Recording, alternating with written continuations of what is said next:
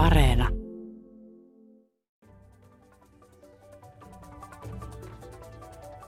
Miten EU-maiden velkaantumisongelmaa voisi hoitaa ja olisiko itse asiassa parempi ajatus, että EU olisi liittovaltio, kuten esimerkiksi USA? Ja minkälaisia kriisejä tässä lähiaikoina EUssa on odotettavissa? Näistä asioista puhuu Helsingin yliopiston kansantaloustieteen emeritusprofessori Vesa Kanniainen tänään. Tämä ohjelma on Brysselin kone. Minä olen Maija Elonheimo, mutta aluksi, mitä mieltä Vesa Kanniainen on tällä hetkellä EUsta? Mä olen aina ollut vahvan Euroopan kannattaja. Mä olen aina ollut Euroopan unionin jäsenyyden kannattaja suomalaisena. Ja se, että mä olen ollut erittäin kriittinen euroon, siis yhteisenä valuuttana, niin siinä on ihan taloustieteelliset perusteet. Mutta Euroopan unioni on minun mielestä Suomelle erittäin tärkeä ja Suomen kannattaa vaalia suhteitaan Euroopan unioniin ja, ja pyrkiä toimimaan siellä sillä tavalla, että unioni kehittyy hyvään suuntaan. Sä et ole sit sitä mieltä, että nyt kun että, että EU oli tämmöinen köyhän miehen NATO, ja nyt kun jos Suomi menee NATOon, niin onko näin, että nyt sitten Suomi voi olla vähemmän nöyrä siellä EUssa, kun nämä turvatakuuthan on semmoiset, että EU-sakin, että, että, että Suomea autetaan, jos joku tuntee kutsumusta, niin enemmän tai vähemmän sen mukaan, minkälaista kutsumusta tuntee, että jos se on kauhean rettelöivä siellä EU-ssa, niin voi olla, että juurikaan kukaan ei tunne kutsumusta, mutta nyt jos me ollaan Natossa, niin meidän ei välittää ja sitten me voidaan pitää paremmin puolemme. Luuletko, että näin käy? Me puhuttiin vähän tästä jo Risto Eiji Penttilän kanssa. Mutta...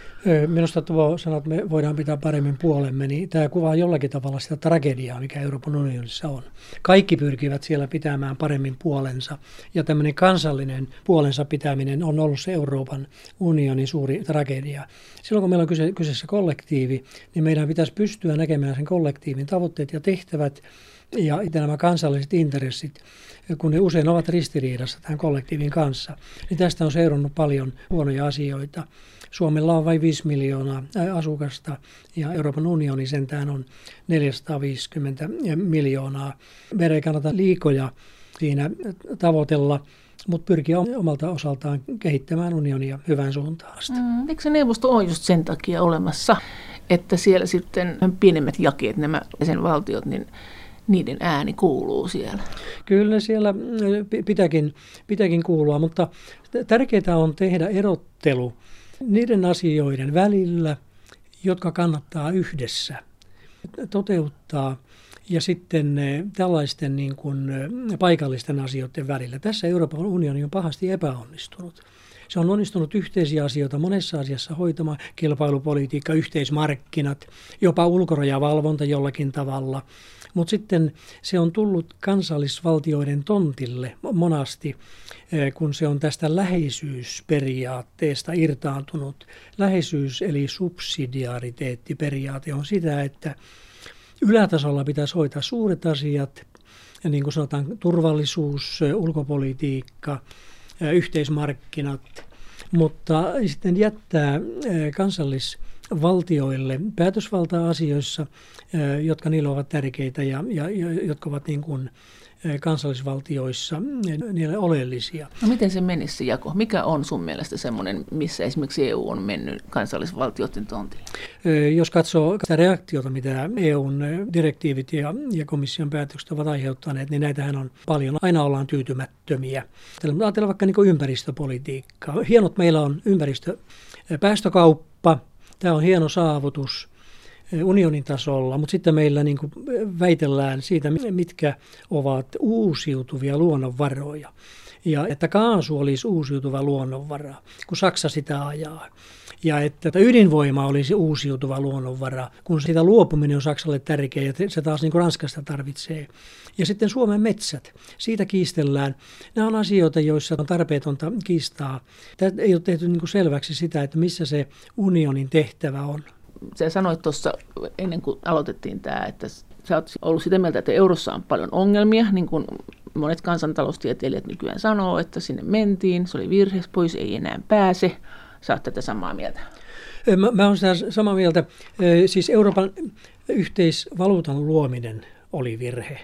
Se, että Suomi sitten liittyy siihen, se oli Suomen, Suomen virhe. Ruotsi, Ruotsi ei liittynyt ja Ruotsi on hyötynyt yhden vuoden kokonaistulojen verran pysymällä pois siitä. Se on laskettu. On laskettu. Se on nimenomaan siitä. Sitähän se on nimenomaan, no, no se on ekonomistit näin laskeneet. Usko pois ja, ja näin, näin se vain on. Eli Euroopan yhteisvaluutan luominen aikanaan oli virhe. Se näkyy siinä, että siihen aikaan markkinat olivat hinnoitelleet eri valtioiden lainat. Markkinaehtoisesti oli markkinakuri. Kreikka maksoi lainastaan eh, huomattavasti korkeampaa korkoa kuin Saksa. Mutta Euroopan yhteisvaluutan luomisella kaikki nämä korot e- eri maissa valtion lainoille, ne yhtäläistyivät. Kaikki putosivat se Saksan tasolle. Tämä oli suuri virhe. Se sitten aiheutti sen, että syntyi eri maille kannustin omat tuota, niin menonsa kattaa enemmän lainalla kuin mitä on aiheellista. Niin, Syntyy toi, ylivelkaantuminen. Niin, mutta eihän toi tavallaan ollut euron vika. Että kyllähän vaikka, jos ajatellaan niin kuin normaalia taloutta, että vaikka meillä on kaikilla euro, esimerkiksi Suomessa, niin meillä voi olla erilaiset korot liittyen siitä, että millainen riskisijoitus meillä on, mihin me halutaan sitä lainaa. Minkä takia tämä nyt niin kuin eurosta olisi kiinni? Se oli eurostakin sen takia, että mark- pääomamarkkinoilla syntyi implisiittinen ymmärtämys siitä, että jos joku maa joutuu vaikeuksiin, me yhdessä sen pelastamme. Syntyi tällainen ajatus ja olettamus siitä, että meillä on yhteisvastuu. Euroopan äh, sisällä, koska meillä on yhteinen raha. Mutta eihän toi ollut euron vika, toihan oli pankkijärjestelmän vika. Että pankkijärjestelmä uskon näin, että koihan semmoinen selkeä sääntö oli, että ei tämmöistä pelastusta tule. Tuli tietenkin sitten, mutta eihän se missään säännöissä ollut. Nehän itse keksi sen ja sitten ne vielä ajoi sitä ja ne pelastui siitä sitten, kun oli, ehtiinkin tämä yhteisvastuu? No pank, pankit, tietysti, pankit tietysti ajatteli omalla, omalla tavallaan ja, ja tuota niin, ilman euroa ne eivät olisi näin ajatelleet. Et tuota, ne olettivat, että tämmöinen pelastusoperaatio tulee, ja nehän olivat siinä täysin oikeassa. Mutta mitä eurolle ja eurojärjestelmälle nyt tällä hetkellä sitten pitäisi tehdä? Kansantaloustieteen emeritusprofessori Vesa Kanniainen. Tämä on semmoinen tulppa. Me emme saa niin kuin mitään kunnon kehitystä aikaan Euroopassa niin kauan kuin meillä on tämä ylivelkaantumispaketti siellä ongelmana. Ja tähän on yritetty miettiä ratkaisua. Yksi on se, että jätetään nämä valtiolainat sinne Euroopan keskuspankin taseeseen ikuiseksi ajaksi. Ei puhuta niistä enempää, ne ovat siellä taseissa ikuista lainaa.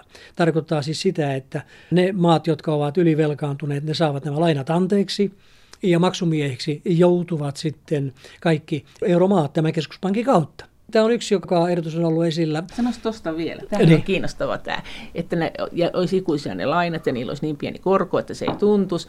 Liittyisikö hän, luulet, tähän pakettiin se, että jos joku haluaa erota EU-sta, niin sitten yhtäkkiä nämä lainat pantaisikin maksuun. Tähän olisi aika ovella kiristysruuvi. Silloin mitään brexittiä ei kovin helposti tapahtuisi.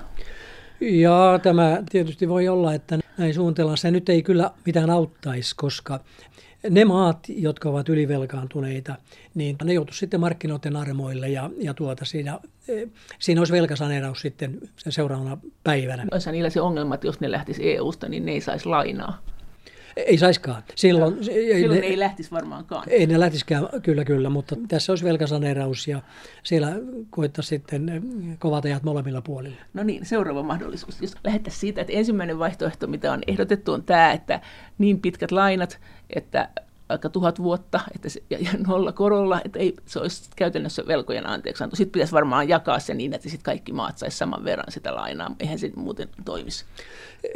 Niin, niin siis siellä on maita, jotka ovat enemmän velkaantuneita ja maita, jotka ovat vähemmän niin, velkaantuneita. Nimenomaan, niin sitten myös esimerkiksi Suomen pitäisi saada vähän lisää tuhatvuotista lainaa. Siinä olisi, siis tuossa, tuossa ratkaisussa olisi kysymys siitä, että ne lainat, mitkä sinne keskuspankkiin on haalittu, niin ne siellä pysyvät. Suomella on siellä vähemmän, koska Suomi on vähemmän velkaantunut. Mutta pitäisi varmaan tasoittaa ennen kuin, ennen kuin nämä maat suostuisi tähän. Erinomainen kiistanaihe, eikö, eikö Siinä olisi uusi kiistanaihe. En jaksa enempää asiasta lämmitä. Se ei kuitenkaan ole minun mielestä ratkaisu. Sen tyyppinen voi olla niin kuin osaratkaisu, mutta mulla on parempi, parempi idea. No. Sitä enemmän sanon vielä sen, että siis unionin puitteissa komission taholta on ollut esillä tällainen eh, niin sanottu turvapondien järjestelmä, jossa nämä lainat jaettaisiin tiettyihin lohkoihin, että siellä olisi osa olisi turvallisempaa ja osa olisi riskillisempää ja sitten pyrittäisiin sieltä, sieltä hoitelemaan tätä asiaa, niin kuin mana- manageraamaan tätä laina, lainaproblematiikkaa. Niin, se oli joku tietty prosentti nousee, niin se on sitten turvattomampaa lainaa. Jotakin, no, se, jotakin sellaista joo. voisi näin olla. No nyt sitten tämä ei ole mikään ratkaisu myöskään varmaan siksi, että tässä niin näitä ylivelkaantuneita edelleen huoletaan ja, ja hoivataan ja yhteisesti autetaan. Mulla on toinen ratkaisu. Ensinnäkin tässä, niin kuin mä sanoin jo kahdeksan valtiota eurojärjestelmässä, jossa on yli 100 prosenttia sitä velkaa. Nyt tässä olisi me kolmivaiheinen ajatus, että ensin hoidettaisiin niin kuin velkasaneerauksen kautta nämä ylivelat. Ja velkasaneeraus tarkoittaa sitä, että ei tarvitse ikinä maksaa niitä velkoja takaisin, vaan se menee sitten pankin tai keskuspankin takkiin. Se menee keskuspankin eh, takkiin ja sitä kautta kaikkien euromaiden niin kuin vastuulle. Joo. Mutta tämä olisi vain sitten minun ajattelussa jonkin prosentin, esimerkiksi 100 yli 100 prosentin lainaosuudet joutuisivat eh, saneerattavaksi. Tämä on esimerkki. Joka, joka menee yli 100 prosenttia siitä sen maan bruttokansantuotteen arvosta se laina, niin sen sä, sen sä saneeraisit, sen saisi anteeksi. Suhteessa bruttokansantuotteeseen, ei, ei osuutena, vaan suhteessa bruttokansantuotteeseen. Se voisi olla esimerkki, tämä 100 prosenttia, se on helppo luku ja sillä voi tätä problematiikkaa niin miettiä. Joo. No sitten tuota, toinen vaihe on se, että ajatellaan, että silloin näillä euromailla kaikilla on siihen sovittuun kiintiö 100 prosenttiin saakka lainaa jäljellä. Nyt elämä lähtee eteenpäin. Ja jos sitten jokin valtio eh, yrittää tätä, eh, tätä velkasuhdettaan kasvattaa, sille asetetaan vero. Sille valtiolle tai niille pankeille, jotka sitä lähtevät rahoittamaan. No kelle se sen veron maksaa? Se maksaa, se, maksaisi sen veron sitten vaikka Euroopan keskuspankille. Siis se on oikeastaan korko. Ai, toi on hyvä huomio. Tällainen, tuota, mä kutsun sitä ajattelussani Toopin veroksi. Toopinhan esitti tällaisen transaktioveron aikanaan jota missään tapauksessa mä en ole suositellut, koska se Tobinin vero alkuperäisessä muodossaan oli tarkoitettu niin kuin finanssitoimiin. Se olisi ollut katastrofaalinen ja se todettiin. Mutta tämä minun ajatus tältä uuden tyyppisestä Tobin verosta olisi vero tälle lainapääomalle, joka ylittää sen sallitun rajan. Ja tuota, näin se tarkoittaisi kustannusta näille, jotka lainaa liikkeelle laskevat – ja se tarkoittaisi lisätuottovaatimusta niille pankeille ja institutionaalisille sijoittajille, jotka tähän lainaan sijoittavat. Niin se otettaisiin pankeilta eikä siltä maalta, jolloin se pakottaa sen pankin nostamaan sitä lainankorkoa. Näinkin voidaan ajatella, mutta tämä kohtaanto nyt on yksi ailee. Se, on, se, se tulee siihen lainan kustannukseksi. Niin, mutta sehän on paljon järkevämpi ottaa suoraan siltä pankilta, koska muuten pankki rupeaa laskemaan, että kohta niiden on taas pakko antaa se anteeksi, mutta jos se pankki joutuu heti maksamaan sen veron, niin se pistää sen miettiväisemmäksi. Tuo on hyvä pointti, nimittäin nyt tullaan siihen minun kolmanteen oh. kohtaan. Adetaan Euroopan unionin lainsäädäntöön sisään, että, että tuota, niin tämän veron anteeksi antaminen kielletään ajetaan siihen lainsäädäntöön tällainen kielto ja Euroopan tuomioistuin, oikeusjärjestelmä ylläpitää sen, pitää huolta siitä, että tätä ei päästä kiertämään eikä tästä päästä irti. Se, se, se kustannus tulee maksuun. No, mikä siinä olisi sitten takaporttina, että miten me saataisiin ne valtiot suostumaan siihen, että ne ei jätä maksamatta niitä korkoja ja niitä lainoja. Ei kai se nyt niin voi olla, että EU joku, joku armeijakunta tai poliisikunta menee sinne takavarikoimaan niiden maat ja niiden rahat, että millä me saadaan ne maat suostumaan siihen, jos ne on sitä mieltä, että heidän talous on kuralla, tai että he ajattelevat, että he tekisivät mieluummin yhden lentokentän lisää tai montakin, kuin maksavat nämä velat takaisin, niin millä me voidaan se estää? Mikä se olisi se sanktio siinä? Tässä tulee markkinakuri takaisin. Tämähän on se koko tragedia, että markkinakuri menetettiin, kun oli yhteisvastuu. Tässä ei ole enää yhteisvastuuta. Tässä se vastuu tulee lainan liikkeelle laskijalle ja, ja niille sijoittajille, jotka sijoittavat sellaisen valtion lainoihin valtion, joka, jonka velkasuhde alkaa ylittää sen sovitun 100 prosenttia. Ja sen jälkeen se hinnoitellaan markkinoilla, se, se, se, se laina, ja siellä näkyy nämä kustannukset. Ja jos, jos syntyy epäilys siitä, että valtio ei hoitaisi näitä velvoitteitaan, niin markkinat rankaisevat. Silloin kun eurojärjestelmä joutui vaikeuksiin, markkinathan sen noteerasivat niin. ja, ja ilmoittivat poliitikoille. Nyt ollaan vaikeuksissa ja se näkyy koroissa. Tässä ihan samalla tavalla. Tässä palattaisiin siihen markkinakuriin. Mutta eihän se, onhan se niin kuin näin, että ei se ole hullu, joka pyytää, vaan se on hullu, joka antaa sitä lainaa.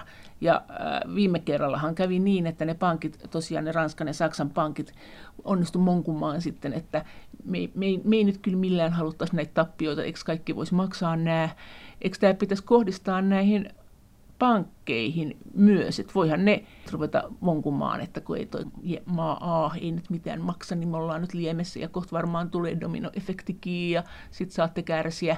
Miten me estetään tämä retoriikka? Joo, pankeilla tietysti on kannusti hoitaa asiat itsensä kannalta hyvin, mutta tuo, tämmöinen vero hinnoitellaan siellä lainakustannuksessa heti. heti. Niin se olisi heti. Se olisi heti. Niin, että sitä, se olisi siinä sitten, että... Siinä vaiheessa, kun se lasketaan liikkeelle ja se velka, velkasuhde ylittää sen kriteerin, jonka sanon, että vaikka 100 prosenttia. Niin silloin keskuspankki nappaa siitä heti. Siitä muuten, napataan. Muuten ne ei saa sitä rahaa sinne. Muuten, muuten keskuspankki nappaa heti. Se olisi vero, joka välittömästi tulisi maksuun. Niin, että niille ei olisi sitä taannehtivaa takaporttia. Ei, ei, ei. Aa. Ei, oh. Aa. Sanotaan näin, että mitä, mitä muuta ratkaisua tälle Euroopan velkaongelmalle ei ole esitetty, eikä myöskään ole näköpiirissä. En usko, että inflaatio tulee näitä hoitamaan. Keskuspankki joutuu taistelemaan tätä inflaatiokysymystä sen, sen kysymyksen kanssa jatkossakin. Ja vaikka nyt tässä on väläytelty sitä, että kriisimaita uudestaan, uudestaan aletaan taas, taas tukemaan, mm-hmm. niin, niin tuota, kyllä tässä tietysti rahapolitiikka ne alkaa menettää uskottavuuttaan, jos hirveän kevyttä tämä rahapolitiikka jatkossa on inflaatiokautena. Kansantaloustieteen emeritusprofessori Vesa Kanniainen. onko tämä teoria semmoinen, että siihen itse keksit sen, vai onko tämä sovellettu jostain muista teorioista? Onko, onko sulla niin kannattajia ekon kansantaloustiedepiireissä? Ei mulla ole toistaiseksi ole. Tämä, kun mä tiesin, että mä joudun tänne lähetykseen, niin kehitin tämän, tulin miettineeksi tätä ajatusta itse asiassa viime, viime viikolla – Tosin juttelin eh, kahden nuoremman ekonomistin kanssa kyllä ja tuota, niin he eivät innostuneet, mutta minähän innostuin. Miksi he ei innostunut? Eh, heillä voi olla tuota niin, eh, mieltymyksiä niin kuin näihin pöydällä oleviin ajatuksiin. Joka olisi tämä no se olisi se ikuinen, ikuis, ikuinen, ikuinen, ikuinen anteeksianto se vanha 60 hän oli se, mihin EU uskoi, että sen yli ei saa velkaantua, 60 prosenttia BKTstä. 60 joo, oli se. Joo, joo, sä puhuit äsken sadasta. Se, oli, se kuulosti tietysti aika kovalta.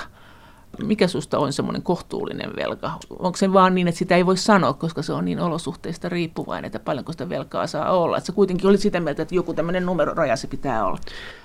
Tämä oli käytännön ehdotus, tämä minun 100 prosenttia, no. ja ei ole sellaista makrotalousteoreettista niin kuin, teoriaa, joka sanoisi, mikä on se oikea, oikea luku. Aikanaan, kun tämä 60 prosenttia tuli, niin se jollakin tavalla oli yhteensopiva sen kanssa, että tuo, tämä budjettivade olisi siinä kolmen prosentin, vuotoinen budjettivade voisi olla kolmen prosentin kieppeillä. Nämä luvut tuntuu menevän siihen aikaan jotenkin kivasti, kivasti yhteen ja siitä ne luvut tuli, mutta ei niillä ole mitään teoreettista pohjaa. Se vain oli repäisty ja, ja, ja sitten sovittu. No jos leikitään tämän sun teorian kanssa sen verran vielä, venetään se nyt rautalangasta. Maa A on velkaantunut 100 prosenttiin bruttokansantuotteistaan, siinä on niin paljon jo velkaa, sitten se haluaa lisää velkaa joltakin sijoittajalta tai pankilta, no pankilta sitten lähinnä varmaan, ja pankki sitten kysyy EKPltä, että annatteko te meille rahaa, me myytä sitä eteenpäin. EKP sanoo niille, että kelle te annatte. Sitten sanoo, että me annetaan tälle maalle A, joka nyt huitelee yli sen 100 prosenttia sen velkansa kanssa. Sitten EKP sanoo, että voidaan me antaa se laina, mutta teidän pitää maksaa. Mitä sen pitäisi maksaa, vaikka niin kuin, kuinka monta prosenttia verona sun mielestä siitä sille heti EKPlle, että se saa antaa sen lainan, joka sitten menee siihen korkoon? En mä numeroa ole vielä miettinyt, tämä on niin periaate, periaatetasolla, mutta että, ei liian korkea, mutta sellainen, joka nostaa sitä, sitä lainan kustannusta kuitenkin riittävästi. No sitten se, ehkä se pankki ajattelee, että me voidaan antaa niille nyt vaikka, niin kuin, vaikka, nyt, vaikka, vaikka nyt pyytäisi vaikka 100 miljoonaa. Voisiko ne pyytää niin vähän? Vois. Voisi ne pyytää niin vähänkin. Kokeilla. No, kokeilla. No sen ne sitten voisi saada. Ja no ei niin vähän. No joo. No, mutta sitten jos ne sitten yllättäen maksaskin sen äh, velan takaisin ja korot, niin missä vaiheessa se EKP rupeisi antamaan sille pankille sitten sitä tätä veroansa tai tätä maksuansa takaisin vai eikö ikinä? Vai olisiko se niin, että se nialas se EKP sen rahan, koska se ei uskonut sen maan mahdollisuuksiin, mutta kukaan ei saa palkinnoksi enää mitään taannehtivaa korona-alennusta. Ei mitään taannehtivaa korona-alennusta enää. Se, se, se, se vero, mikä pidätettäisiin, niin se jäisi Euroopan keskuspankin haltuun ja sieltä se voidaan sitten palauttaa euromaille. Niin muille euromaille. Muille, muille euromaille. Kysymyshän on nyt, jos kiteyttää, sellaisten kannusteiden rakentamisesta, että nämä taannoin velkaantumiskannusteille alttiit maat eivät ole enää, ne eivät koe enää kannusteita velkaantua, vaan ne kokevat, että siitä on heille seurauksia ja kustannuksia. Mm, mutta, siitä tulisi jarru. Mutta siitähän seuraisi sitten se, että sitten kun tulisi seuraava korona-aalto tai joku muu aalto, tai maanjäristys, tai Ukrainan sodan aiheuttama energiakriisi, tai jotain tämän tapasta, niin sitten ne maat ei voiskaan enää velkaantua. Kaikki sanoisivat, että elvyttäkää sisäisesti nyt, no ei me voida, kun me ei voida velkaantua. No sittenhän se, se seuraisi se, että sitten ää, komissio ehdottaisi, tai Saksa ja Ranska ehdottaisi, että nyt kaikki autetaan näitä maita, kun ne ei voi velkaantua, niin kerätäänpä rahaa ja annetaan se niille ilmaiseksi. Eikö se pelkkää tätä riskiä? Kun puhutaan Euroopan unionista, niin, niin. niin kuin nähty, niin kaikki on mahdollista. Ja siitä syystä mä olen itse tykönäni käynyt tällaisen kielletyn aiheen läpi kuin liittovaltion siirtyminen. Ja mä olen palattunut mieliin, mitä Yhdysvalloissa tapahtui. Yhdysvaltain historiassa 1840 kongressi päätti, että osavaltioiden velkoja ei hoideta yhdessä. Silloin kun Yhdysvallat itsenäistyi, niin osavaltiot ottivat velkoja ja ne hoidettiin yhdessä ne velat myöhemmin sen takia, että katsottiin niiden liittyneen tähän itsenäisyyssotaan, sodan käyntiin. Mutta sitten kun osavaltiot jatkoivat tätä velkaantumista, kongressi teki päätöksen, että näitä velkoja ei kongressin toimesta yhteisvastuullisteta. Seurauksena oli, että yhdeksän osavaltiota joutui rahoitusmarkkinoilla vaikeuksiin ja velkasaneraukseen. Yhdysvalloissa ei ole mahdollista tämä, mikä nyt on mahdollista Euroopassa. Silloin liittovaltiolla on velkaa, joka lasketaan markkinoille, ihan ok, mutta e, koskaan niin kuin keskuspankki ei siellä osta näitä osavaltioiden velkoja portfolioonsa. Niin kuin EKP tekee. Niin kuin, e, niin kuin Euroopan keskuspankki joutuu meillä tekemään, kun meillä on tämä tällainen löyhä liittovaltio, jossa luotiin rah, yhteinen rahajärjestelmä ilman kuitenkaan tätä finanssipoliittista yhteisratkaisua. Niin, mutta toisaalta USAssahan kuitenkin se liittovaltio, se itsevaltio, se USA, antaa tämmöisille huonossa hapessa oleville osavaltioille kyllä ilmasta rahaa. Että miten me sitten tähän suhtaudutaan? Se, se ihan... antaa niitä epätasaisesti, toiset saa, toiset ei. Te, sä oot ihan oikeassa. Tätä siellä on, siellä on erilaisia ohjelmia, joilla liittovaltio avustaa heikossa hapessa olevia osavaltioita, mutta Tämä on avustusta, jota poliittisesti kontrolloidaan tietysti liittovaltion tasolla. Ja, ja tuota, mä vielä toistan sen, että osavaltiot eivät voi tehdä velkaa. Sellaista velkaa, joka, jon, jon, jon, jonka sitten... Eikö ne, eikö, ne, eikö ne saa ottaa velkaa? Saa, ni, ni, mutta niiden velkasuhteet on 20 ja 25 prosentin välillä suhteessa sen osavaltion bruttokansantuotteeseen. No voiko ne tehdä konkurssin? Eikö, eikö Voihan ne te- puhuta? Siellä on ollut, Kaliforniassa on vaikeuksia, Wisconsin on ollut vaikeuksissa välillä. New York on ollut vähän vaikeuksissa. Ne voi tehdä konkurssin, mutta siitä syystä, että siellä tiedetään, että sua ei tulla pelastamaan keskuspankin toimesta niin nämä osavaltiot eivät, eivät voi ylivelkaantua, eivätkä, siis 20 prosenttia, 25 prosenttia, se on ihan kohtuullinen velka osavaltiotasolla, kun Euroopan unionissa, niin kuin mä sanon, yli 100 prosenttia. Tässä on tämmöinen valtava, valtava peria, niin kuin periaatteellinen ero, ja tästä syystä mä niin kuin katson sitä omaa ehdotusta siitä näkökulmasta, että sen jälkeen, kun tämä velkasaneeraus olisi tehty, ja tämä Toopin vero olisi sitten julistettu ja se ajettu lainsäädäntöön, niin sen jälkeen Euroopan keskuspankki enää ei ostaisi näitä velkakirjoja eh, niin kuin oman, oman salkkuunsa, vaan ne menisivät markkinoille ja markkinat ne hinnoittelisivat. Mutta nyt kun sä puhut tuosta USAn liittovaltiosta, ja sitten, että meidänkin pitäisi olla liittovaltio, niin jos me kutsutaan USAta liittovaltioksi ja sitten sä sanot, että se on tämmöinen liittovaltio, joka onkin itse asiassa paljon väljempi kuin meidän ehkä tätä EUta voi kutsua valtioliitoksi. Sitten siirryttäisiin sinne USAhan, niin me oltaisiin vähemmissä vastuissa, vaikka se olisi liittovaltio, kuin mitä me ollaan tässä valtioliitossa EUssa. Jos me oltaisiin liittovaltiossa, me oltaisiin vastuussa omista veloista. Minusta tässä USA-liittovaltiossa kuin myös Sveitsin liittovaltiossa on oikealla tavalla vedetty liittovaltion tehtävät ja sitten alueellisten osavaltioiden tehtävät. Se rajankäynti on tehty ja se näkyy verotuksessa. USA liittovaltio verottaa sillä on omat verot ja, ja sitten paikallisvaltioilla on omat, omat verot. Ja sitten tämä lainamarkkina on hoidettu sillä tavalla, että niin liittovaltio ei sekaannu näihin osavaltioiden velkoihin. Nämä osavaltiot ei saa tukea toisiaan sillä lailla vai saako, että esimerkiksi USA päättäisi, että nyt esimerkiksi Florida auttaa Kaliforniaa tai kaikkia otetaan Kaliforniaa? Ei siellä sellaista ajatusta ole. Se on liittovaltio siellä, joka auttaa Kaliforniaa, jos, jos, jos apua pyydetään ja katsotaan se kohtuulliseksi. Mutta ei siellä muilla osavaltioilla ole mitään kannustinta auttaa, auttaa tietysti Kaliforniaa.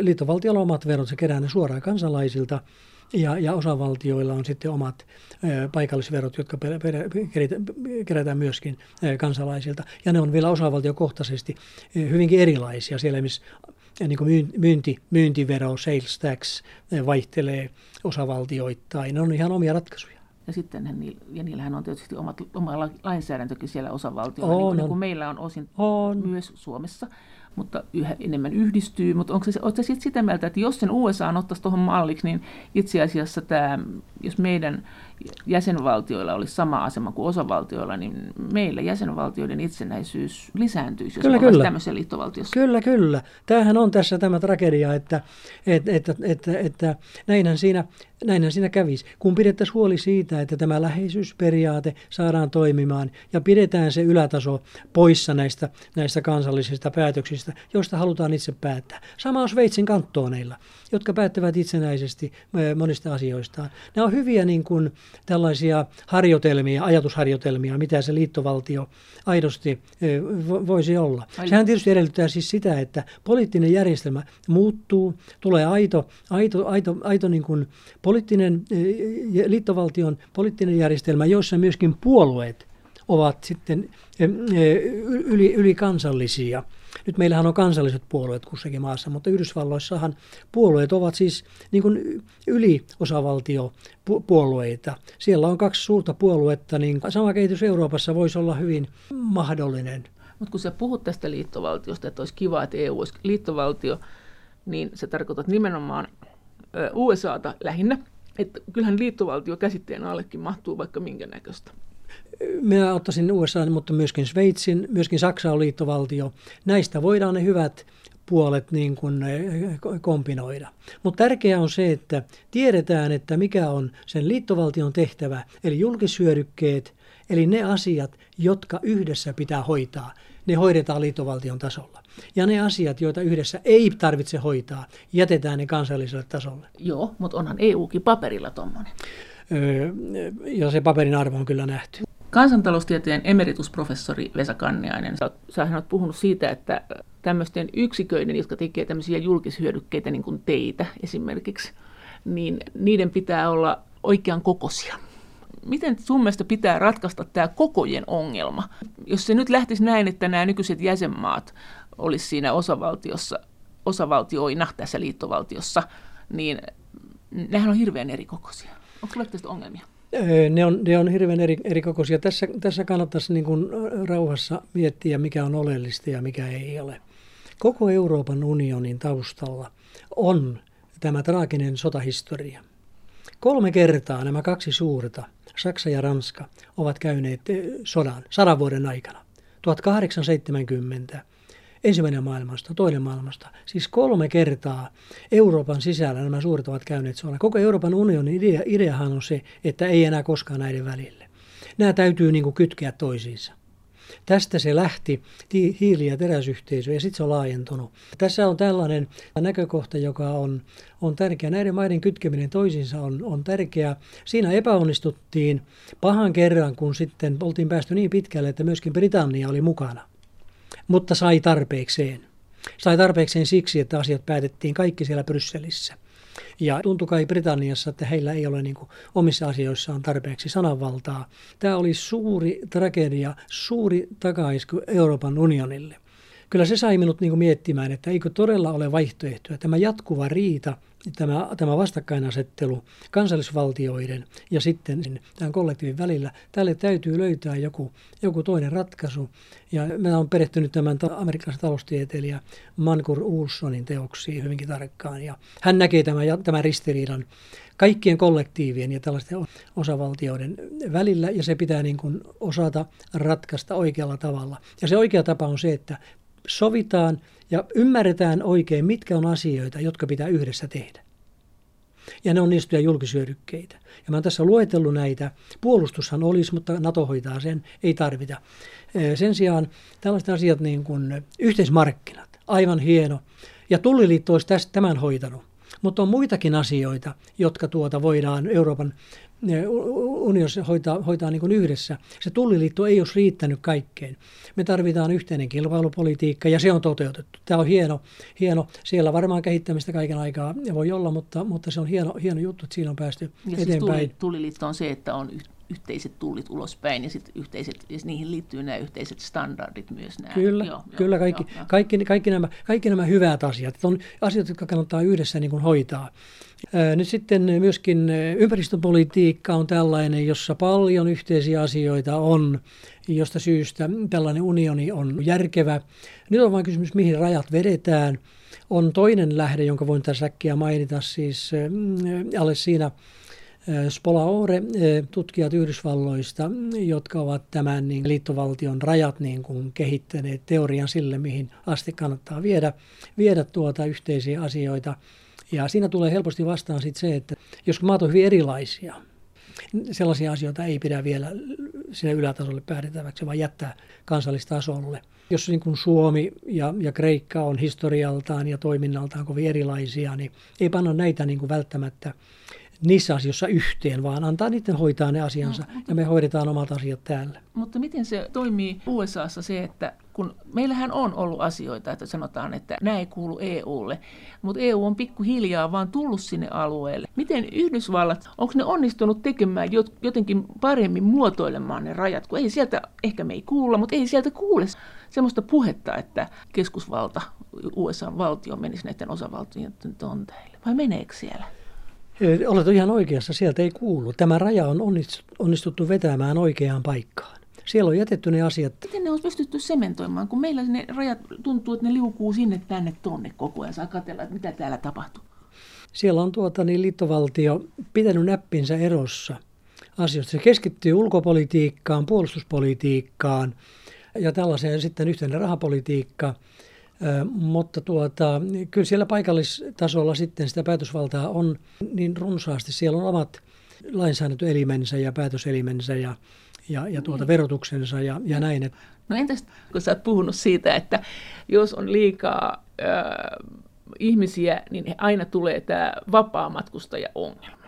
Että lähtökohtaisesti, kun on tämmöisiä yhteisiä projekteja, niin ruvetaan miettimään, että kaikki monet, kaikki miettii lähes, paitsi jotkut jalot, että miten me päästäisiin vähälle ja noin muut maksaisi enemmän. Mitä sä ajattelet tästä ja EUsta nyt? Tämä on se, ju, juuri se ongelma, jonka Magnur Ulsson identifioi. Hän on edes mennyt amerikkalainen taloustieteilijä. Mä olen lukenut hänen tuotantonsa. Häntä vähän tunnetaan. Hän on aivan loistava tutkija, ollut aikanaan professori, kehittänyt tämä kollektiivien teorian ja nähnyt ne lainalaisuudet, jotka kollektiiveissa syntyvät.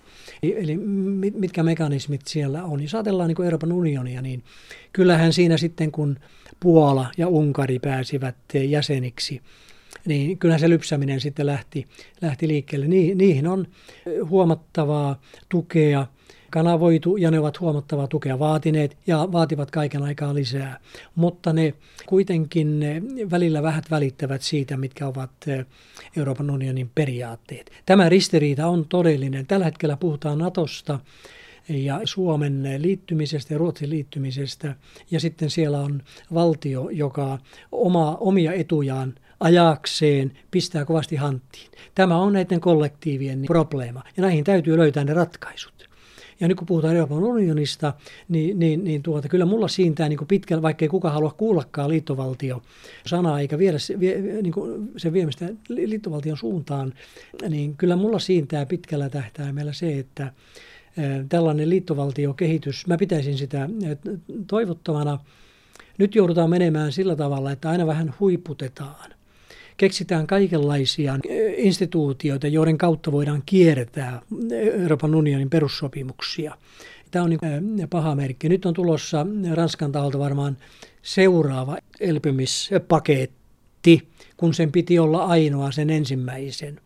Ja tässä niin kuin hivutetaan pikkuhiljaa johonkin suuntaan, jossa tietyt valtiot saavat lisää päätösvaltaa. Erityisesti niin kuin Ranskan ja Italian liittouma tässä on minua suuresti epäilyttävä, koska sen liittouman, mikä pitäisi olla ensisijainen, se on Saksa ja Ranska.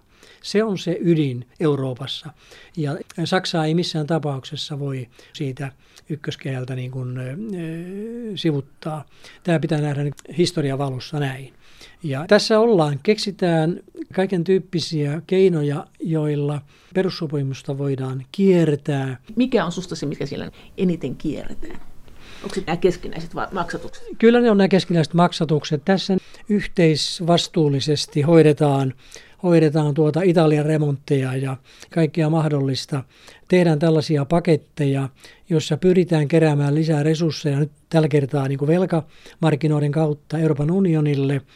Ja nämä on kaikki keinotekoisia ratkaisuja ja johtuen, johtuen siitä, että näitä peruskysymyksiä, mitä on yrittänyt tässä nostaa esille, näitä ei, ei siellä Euroopan unionin taholla ole osattu oikeasta näkökulmasta miettiä. Tietysti vaikeahan se on, koska on tämä tilanne, että ollaan niin kovin erilaisia. Hmm, mutta sä et nyt vastannut siihen, että miten tämä vapaa-matkustajien ongelma pitäisi ratkaista. Että, että kaikki hoitaisi omat asiansa eikä pyrkisi niin maksattaa ongelmia muilla. Tässä nykyisessä löyhässä liittovaltiossa näillä ongelmilla ei olekaan ratkaisua. Tästä syystä mä ajattelen ihan muita instituutiokeikkoja tulevaisuudelle. Pidätkö tätä EUta löyhänä liittovaltio? Tämä on löyhä liittovaltio. Se on sopiva termi. Tässä on sellaisia elementtejä, jotka tähän viittaavat. Meillä on muun muassa tämä parlamentti, joka on, on tällainen, tuota, niin, jossa päätökset sitten hyväksytetään. Se on olemassa, mutta siellä ylätasolla sitten aika vapaasti kehitellään, kehitellään asioita ja sitten päämiehet ja ministerit kokoontuvat ja kinastelevat niistä. Se on tämmöistä kinastelua kokouksesta toiseen. Mutta missä tämä vapaamatkustajuuden ongelma näkyy ja missä se näkyy erityisesti EU:ssa? Emeritusprofessori Vesa Kanniainen. Tämä on kaikissa asioissa, missä on kyse niin sanotusta julkisyödykkeistä. Tämä asioita, jotka pitäisi pystyä yhdessä sopimaan ja toteuttamaan, niin niihin ei sitten kuitenkaan haluta sitoutua. Emme me kukaan mielellään maksa veroja vaikka ilmoitammekin, että olemme iloisia veromaksajia. Kyllä tietysti mielellään veroilmoituksessa pyritään sitten lisäämään niitä kustannuksia ja sitten vähentämään sitä meille tulevaa verotaakkaa. Sehän on tämä tragedia, mutta silti meidän täytyy nämä asiat jotenkin sopia ja hoitaa, saada ne verot kerätyksi ja yhteiset hyvät asiat toteutetuksi. Euroopan unionin tasolla näitä vapaamatkustajia tietysti on pilvin pimein – jo se on vapaamatkustajuutta, että oli otettu yhteistä velkaa paljon ja jätetty sitten muiden hoidettavaksi nämä velat. Sinällään tähän se on tämä selvän rajan vetäminen siihen, että mitkä asiat pitää yhdessä hoitaa ja sitten mitkä ei. Se on yksi asia. Toinen on sitten, että miten saadaan tämä sitouttaminen näiden yhteisten asioiden hoitamiseen. Ja kyllä ne sitten noissa aidoissa liittovaltioratkaisuissa – toimivat paremmin kuin tällaisessa löyhässä liittovaltiossa, jossa koko ajan kokoonnutaan ja sitten eh, pidetään sitä kansallista etua esillä. Näin mä sen asettaisin. Kansantaloustieteen emeritusprofessori Vesa Kanniainen. Entäs sitten, mitä sä oletat, että mitä EU:ssa nyt lähivuosina tapahtuu? Ja sä oot puhunut siitä, että nyt on ollut kiistoja, on ollut Puola ja Unkari ja nyt on ollut tämä Italian, että miten Italiaa tuetaan, niin vaikka se nyt ulospäin onkin näyttänyt aika rauhalliselta, niin ehkä ei kuitenkaan. Miten sä oletat, että mihin suuntaan tässä ollaan menossa? Sä sanoit äsken, että tuntuu siltä, että Ranska ja Italia on kyllä nyt löytänyt toisensa ja Saksa jää vähän yksin. Mitä muuta siellä on tapahtumassa? Tällä hetkellä kaikkein vakavin kysymys on energiatalous. Ja siinä Euroopan unioni on todella hajallaan. Tässä tuota on taustalla entisen liittokansleri Angela Merkelin aika vakavat virheet sekä tämä ydinvoimaloiden sulkeminen Saksassa, tämä on keskellä tätä ilmastokriisiä, tämä on äärimmäisen vakava virhe. Ydinvoima on kuitenkin puhdasta energiaa. Ja tuolta Saksa oli niin pitkälle mennyt näissä sulkemisissa, että se ei pystynyt niitä enää, enää perumaan. Sen sijaan Belgiahan on, on nämä sulkemiset perunut, mikä on 10 pistettä Belgialle. Ja tässä on ensimmäinen virhe. Toinen virhe on sitten se, että rakennettiin Saksan ja tietysti koko pitkälle Euroopan riippuvuus Venäjän fossiilisesta energiasta. Tässä ei nähty, mihin asiat voivat kehittyä. Tietysti voi olla jälkiviisautta, mutta tämäkin on Angela Merkelin virheitä. Pakko sanoa, hänen osaltaan se saldo on vielä, vielä kirjoittamatta. Mutta tosiasiahan on nyt sitten se, että Euroopan unionin monet maat ovat erittäin riippuvaisia Venäjän fossiilienergiasta, paitsi Saksa, myöskin Unkari ja Italia. Ja tuota, kaikki eivät samalla tavalla ole. Ranskalla ydinvoiman osuus on 80 prosenttia energiantuotannosta. Espanja saa kaasunsa tuolta Afrikasta putkia myöten. Ja tässä on ikävää, että tämä nyt menee tällä tavalla, että samaan aikaan kun Eurooppa pyristelee kohti vihreätä siirtymää pakon edessä, eikä koordinoidusti, niin samalla aikaan Ukraina joutuu sitten käymään hyökkääjää vastaan sotaa, joka tuhoaa sitä, sitä maata. Ja Euroopan unioni rahoittaa Venäjän sotataloutta vuosittain on sadalla miljardilla eurolla kaikkinensa tämän energiatalouden osalta. Se on Venäjän, öljy on Venäjän tärkein rahanlähde ja kaasu vähemmän tärkeä, mutta kaasukin siinä, siinä mukana. Tähän nyt sitten Euroopan unioni on kehittänyt tietysti jo viisi sanktiopakettia Yhdysvaltain ja Iso-Britannian yhdessä niiden kanssa tai yhtä aikaa niiden kanssa. Kaikilla on vähän omansa, ihan hyvä. Mutta tämä on hirveän hidasta, jos tästä meinataan tästä Venäjän energiasta luopua. Se, mikä tässä on surullista, on se, että olisi olemassa vaihtoehto, jolla Putinin sotakassaa voidaan välittömästi iskeä. Ja se on niin sanottu tuontitariffi venäläiselle energialle. Tämä on asia, joka on hyvin helppo taloustieteen peruskurssin asioita. Poliitikot eivät ole sitä peruskurssia suorittaneet ja ne eivät tätä tunnu ymmärtävän. Yhdysvaltain valtiovarainministeri Janet Yellen käytti jokin päivä sitten puheenvuoron, jossa hän asettui tukemaan tätä tuontitariffia tai tuontiveroa Venäjän energialle. Hän on huippuekonomisti, hän on professori taloustieteissä – opettanut monissa yliopistoissa ja hän ymmärtää tämän. Mutta Euroopan unionissa, vaikka parlamentissa on pidetty pitkäkin puheenvuoro, satuin näkemään sen videona, niin tuota, tämän tuontitariffin puolesta, niin, ja siellä istui sitten komission puheenjohtaja siinä salissa, kuunteli, niin ei vain mene jakeluun, että tässä olisi ilmainen keino. Ja jos mä lyhyesti sen selostan, miksi tämä toimisi, taloustieteen oppien mukaan silloin, kun tuottajan hintajousto on pieni. Eli tuottaja tarvitsee sen rahan. Ja vaikka hinta olisi mikä tahansa, vaikka hinta laskee, niin tuottaja joutuu myymään sen tuotteen, eli sen venäläisen öljyn ja kaasun, etenkin puhutaan ensin öljystä, sen takia, että, että se tuottaja tarvitsee sen rahan. Hintajousto on pieni, niin se joutuu niin kuin sen veron maksumieheksi. Se vero kerätään siltä tuodulta energialta ja, ja tuota, keräjänä olisi sitten Euroopan unionin tämä jäsenvaltio. Se saa sen rahan käyttöönsä ja se voi sen rahan käyttää sitten tukeakseen niitä toimintoja, joita se haluaa. Mutta tämä matala hintajousto tarkoittaa sitä, että, että tuota, jos pikkusen vetää mutkat suoriksi, niin 50 prosentin vero Venäjän öljylle pudottaisi öljytuloja Venäjällä 50 prosenttia. Jos se on myy. suurin piirtein. Jos he myy tuohon hintaan. Okei. Okay. No tuota, he voivat tietysti myydä sitä tällä hetkellä Venäjän Tuota, niin, niin kuin mä sanoin, niin niiden on pakko myydä sitä, koska, koska tuota, niin ne tarvitsevat sen rahan. Se tarjonnan jousto on, se on, se on pieni. Ja tuota, vaikka vero olisi suurempikin, niin joutuisivat sen kuitenkin Eurooppaan myymään, minkä myyvät. Mutta jos Venäjältä tuotavalle energialle laitettaisiin kova tullimaksu, niin kuinka suuri se voisi olla? Tässä nyt puhuttiin 50 prosentista, mutta joskus on sanottu, että jopa 90 prosentin tullimaksun voisi laittaa ja silti kauppa kävisi, mutta mikä sitten on sen öljyn tuotantokustannushinta, tai sinne joku kipuraja sitten on tulossa vastaan. Mm, emeritusprofessori Vesa Kanniainen. Kuusi eukkia, tuota, niin barreli.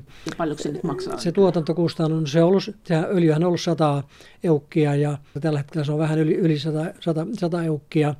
Mutta tuota, tämän 90 prosenttia tämän esitti amerikkalainen professori, joka ensimmäisenä tästä, tästä kirjoitti muutama kuukausi sitten. Ja, ja toinen elementti tässä on tietysti se, että öljy on tuote, jossa ostajilla on vaihtoehtoja. Ostajat voivat ostaa sitä Venäjältä, tai voivat ostaa sitä Nigeriasta, tai voivat ostaa Arabeilta, tai voivat ostaa Iranista, tai ostaa Brent-laatua. Brent-laadun ja, ja Venäjän öljyn hintaero on tällä hetkellä noin 30 prosenttia, 30 eukkia. Eli tuota, se, se, tar- se on sitä Pohjanmeren, Pohjanmeren öljyä. Venäjä joutuu jo tällä hetkellä myymään alennuksella esimerkiksi Intialle, Kiinalle ja, ja Venäjä on tässä heikoilla. Ja nyt olisi Euroopan unionin aika, aika niin kuin opiskella, mitä tämä tuontitariffi, mitä se merkitsisi ja mikä, mikä tuolta tavat, tavaton hyöty sillä olisi. No, meillähän on tulliliitto. Meillä pitäisi olla sitten tämä tulli kaikilla mailla samanlainen sinne Venäjälle päin. No sitten tietenkin voidaan kysyä, että suostuuko Unkari esim. Ja sitten tietysti voidaan kysyä, että miten sitten kun sä sanoit, että nämä maat saisi tämän rahan, että kyllähän nämä tullirahat menee EUlle. Mikä sellainen riita oletat, että tästä tulisi? Jos päätöksen tekee EU, sitä huolimatta se olisi hyvä asia, kaikki olisi siinä sitten eh, mukana, mutta että kyllähän se tuota niin, se, se voisi mennä niin, että on kansallisvaltiot, jotka se veron ottavat käyttöön. Ja, ja se veron, veron myöskin pitää, keräävät ja pitävät. Niin, että sen, ja sit, mutta siis kyllähän tuo kuulostaa siltä, että tässä pelätään sitä, että tästä aiheutuu maiden välille erimielisyyksiä, että sen takia sitä ei ehdoteta, koska noin kun sen asian esittää, niin hyvin vaikea olla eri mieltä. Suurempia erimielisyyksiä aiheuttaa se, että lopetetaan se tuota, niin energian osto. Tämähän on sit, tämä aiheuttaa tämmöisiä kiintiöitä ja Unkari vaatii poikkeuksia ja vaatii tukea, miljardeja euroja tukea, että, että, että pärjää sitten sen, sen, sen, että joutuu ostamaan kalliimpaa muualta että tästä seuraa riidat näistä, näistä tuota niin, kiintiöistä ja näistä kielloista. Mutta tämmöinen tuonti, tuontivero, sehän on tuota noin hyvin helppo asia. Joko Eurooppa päättää sitä yhdessä tai sitten kansallisvaltiot. Sovitaan, että kansallisvaltiot, kansallisvaltiot siitä päättävät. Mutta luuletko että Venäjä olisi innokas myymään vaikka kuudella eurolla barreli, jos se voisi saada siitä yli 100 euroa barreli, vaan siksi, että saa nyt edes jotakin, että voisi kuvitella, että ei ole enää kiinnostunut Miksi se olisi kiinnostunut? Venäjä tarvitsee sen rahan. Ja tässä öljyn ja kaasun osalta on se ero, että tuota niin, öljyä on maailmanmarkkinoilla pilvin pimein ja tämä ostajien hintajousto on korkea. Ne pystyy, ne pystyy niin kuin ostamaan sitä, sitä maailmalta öljyä, eh, mutta sitten kaasu on hankalampi, koska kaasu tulee putkia myöten. Sitä ei ole maailmanmarkkinoilla tarjolla noin vain. Siellä on tietysti tätä LNGtä liikkeellä, liikkeellä ja lisää voidaan, lisää voidaan lastata. Ja tällaisia ratkaisuja kehitetään, mutta ne kuitenkin, ja ne, ne terminaalit sitten vaativat investointeja. Ja kaasun osalta tämä on niin kuin hankalampi. Ja tuossa se tuontitullin kohtaanto olisi pikkasen hankalampi ostajille, että se hinta nousisi, öljyn hinnan ei tarvitsisi nousta, päinvastoin sehän nyt on laskenut Venäjän öljylle, mutta kaasun osalta tämä tilanne on hankalampi. Sitten on tietysti tämmöinen eh, mielenkiintoinen piirre, että kaasuahan maailmasta niin kuin riittää. Tuolla Levanttin alueella, itäisellä Välimeren pohjassa, siellä kun mennään Kyproksen suuntaan ja sinne Egyptin eh, alueille, eh, siellä Välimeren pohjassa, siellä on kaasua pilvin pimein. Se voidaan ottaa sieltä käyttöön. Joku sanoi, että se on kahden vuoden homma, kun saadaan putki vedettyä merenpohjaa myöten. Joku toinen sanoi, että Turkki ei sitä hyväksy, koska Turkki haluaa, että se kaasuputki kulkee Turkin kautta. Sitä voidaan Turkin kautta, niin kuin nytkin kuljetetaan Azerbaidsanin öljyä Turkin kautta Eurooppaan. Voidaan kuljettaa siis Kreikkaan ja myöskin Italiaan. Että tälle on ratkaisuja tälle, ja Venäjän kaasulle on vaihtoehtoja. Tietysti toivotaan, että, että vihreä siirtymä tässä etenee ja ei tarvita näitä, näitä ratkaisuja, mutta tällaisia vaihtoehtoja on, mutta nämä vie aikaa kuitenkin. Miten kun sä oot myös väitellyt sotatieteestä, miten se tätä taustaa vasten sanot tästä tilanteesta ja tästä taloustilanteesta ja tästä sodasta? Tietysti tässä mm, tämän sodan taustalla on kaikkinensa on Venäjän trauma. Trauma siitä, että suuri Neuvostoliitto hajosi ja menetettiin eh, nämä satelliitit sitten, ja ne ovat nykyisin NATO-maita, vihollismaita. Venäjä mielellään haluaisi palata siihen Neuvostoliiton suuruuden aikaan. Ja, ja tuota, Venäjälle on täysin käsittämätön ollut ajatus siitä, että Ukraina olisi erillään Venäjästä. Venäjä, Valko-Venäjä ja Ukraina, nämä on yhtä kansaa. Ja Venäjä on tässä se, joka on niin ylivertainen näihin muihin nähden. Ja nämä on tavallaan niin kuin alistettuja kansoja venäläisten silmissä nykyisin ja, ja, ja tulevaisuudessa. Tässä on se tausta, ja mä oon tutkinut myöskin sitä, että tää, tää, tässä sodassa, niin että kyllähän Venäjä vetoaa siihen, että tuon Euroopan läpi kulkee tämä tasanko lännestä itään. Mikä tasanko? Tasanko, joka lähtee, lähtee Länsi-Euroopasta ja kulkee Saksan, Puolan ja, ja, ja Baltian kautta Venäjälle laajenee. Tämä on tasankoalue, jota pitkin on kautta historian tultu Venäjälle. 1600-luvulta lähtien puolalaiset, 1700-luvulla ruotsalaiset, 1800-luvulla ranskalaiset, 1900-luvulla saksalaiset kahteen otteen. Aina on tultu lännestä. Et Venäjä niin vetoaa tähän, että lännestä se uhka tulee. Tämä on pätenyt niin kauan, kunnes kehitettiin ydinaseet. Venäjällä on tällä hetkellä 6000 ydinlatausta. Ydinasevaltaa ei kukaan voi uhata. Venäjä on suojassa näiden ydinaseidensa kanssa. Tämä argumentti siitä, että lännestä tullaan, niin tämä on, tämä on mieletön. Tietysti Naton sotilainen vahvuus on moninvertainen Venäjän verrattuna. Venäjän vuosittaiset sotilasmenot on kuitenkin vain 62 miljardia dollareissa laskettuna, mutta että Yhdysvaltain on yli 600 miljardia, siis kymmenkertaiset, josta vain 6 prosenttia on toki Eurooppaa, mutta on kuitenkin, kuitenkin paljon ja sitten Länsi-Euroopan muut NATO-maat, niillä on 300 miljardia. Euroopan unionin populaatio 450 miljoonaa, melkein puolet Kiinan väestöstä. Niin, Venäjä 141 miljoonaa. Puhumattakaan sitten BKTstä, joka Euroopan unionin BKT on melkein Yhdysvaltain BKT veroinen yhteensä. Ja mikä on se Venäjän BKT? Se on jonkin yksittäisen Italian niin veroinen tai, tai paljon, vähemmän, paljon vähemmän. Et tuota, Venäjä on niin kuin erittäin paljon köykäisempi valtiona kuin Euroopan unioni ja, ja sitten sotilaallisesti NATOon, NATOon verrattuna. Ja tässä on tämä taustana äkkiä. Mutta se hy- hyökkäsi tuonne Ukrainaan. Sitä taloudesta voi sen, sen verran sanoa, että Venäjä varmasti näkee, että sen rooli tässä energian tuottajana pitkällä tähtäimellä on, on sitten menetetty kun siirrytään, siirrytään vihreään energiaan ja luovutaan fossiilisista. Mutta tässä väliaikana on tilanne se, että tuota, Ukraina on myöskin energiantuottaja. Ukrainalla on öljykenttiä, Ukrainalla on merenpohjassa idässä. Mm. Ja Ukrainalla on kaasukenttiä merenpohjassa. Idässä. Joo. Ja, se on se Itä-Ukraina. Tässä on ö, tällaisia taloudellisia näkökohtia, jotka jonkin verran saattaa niin kuin lisukkeena painaa Venäjän ajattelussa. Plus sitten tietysti se, että Ukraina oli voimakkaasti kallistumassa länteen. Näin nämä menevät. Jos se Venäjä onnistuu kuitenkin pitämään sen idän, jonka se otti, niin Donabassin, Hanskin ja sitten sen Krimin. Onko Ukrainalla kaasua tai öljyä sitten tällä länsiosalla ollenkaan myytävänä? Vähemmän. Kyllä se enimmäkseen siellä idässä, mitä mä oon kartasta nähnyt, niin ja. siellä idässä, idässä ne, ne ovat totta kai jonkin verran sitten ja. jäisi. Mutta, mutta että kyllä nämä sitten Venäjälle olisivat mielenkiintoista niin kuin valloituskohdetta. Mutta se olisi itse asiassa sitten vain tämmöinen strateginen valloituskohde, siis siten, että länsi sit ei saisi sitä energiaa, mutta voi olla, että se Venäjän energiatalouden aika painuu mailleen. Se painuu aikanaan mailleen, mutta se edellyttää tietysti sitä, että Euroopan unioni onnistuu sitten vapautumaan siitä.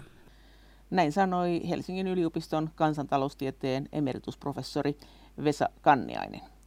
Kiitos teille kommenteista ja kiitos viesteistä. Kaikki viestit ovat hyvin tervetulleita. Niitä voi lähettää sähköpostiin osoitteeseen maija.elonheimo.yle.fi ja sen lisäksi me voimme keskustella näistä asioista yhdessä Twitterissä aihetunnisteella Brysselin kone.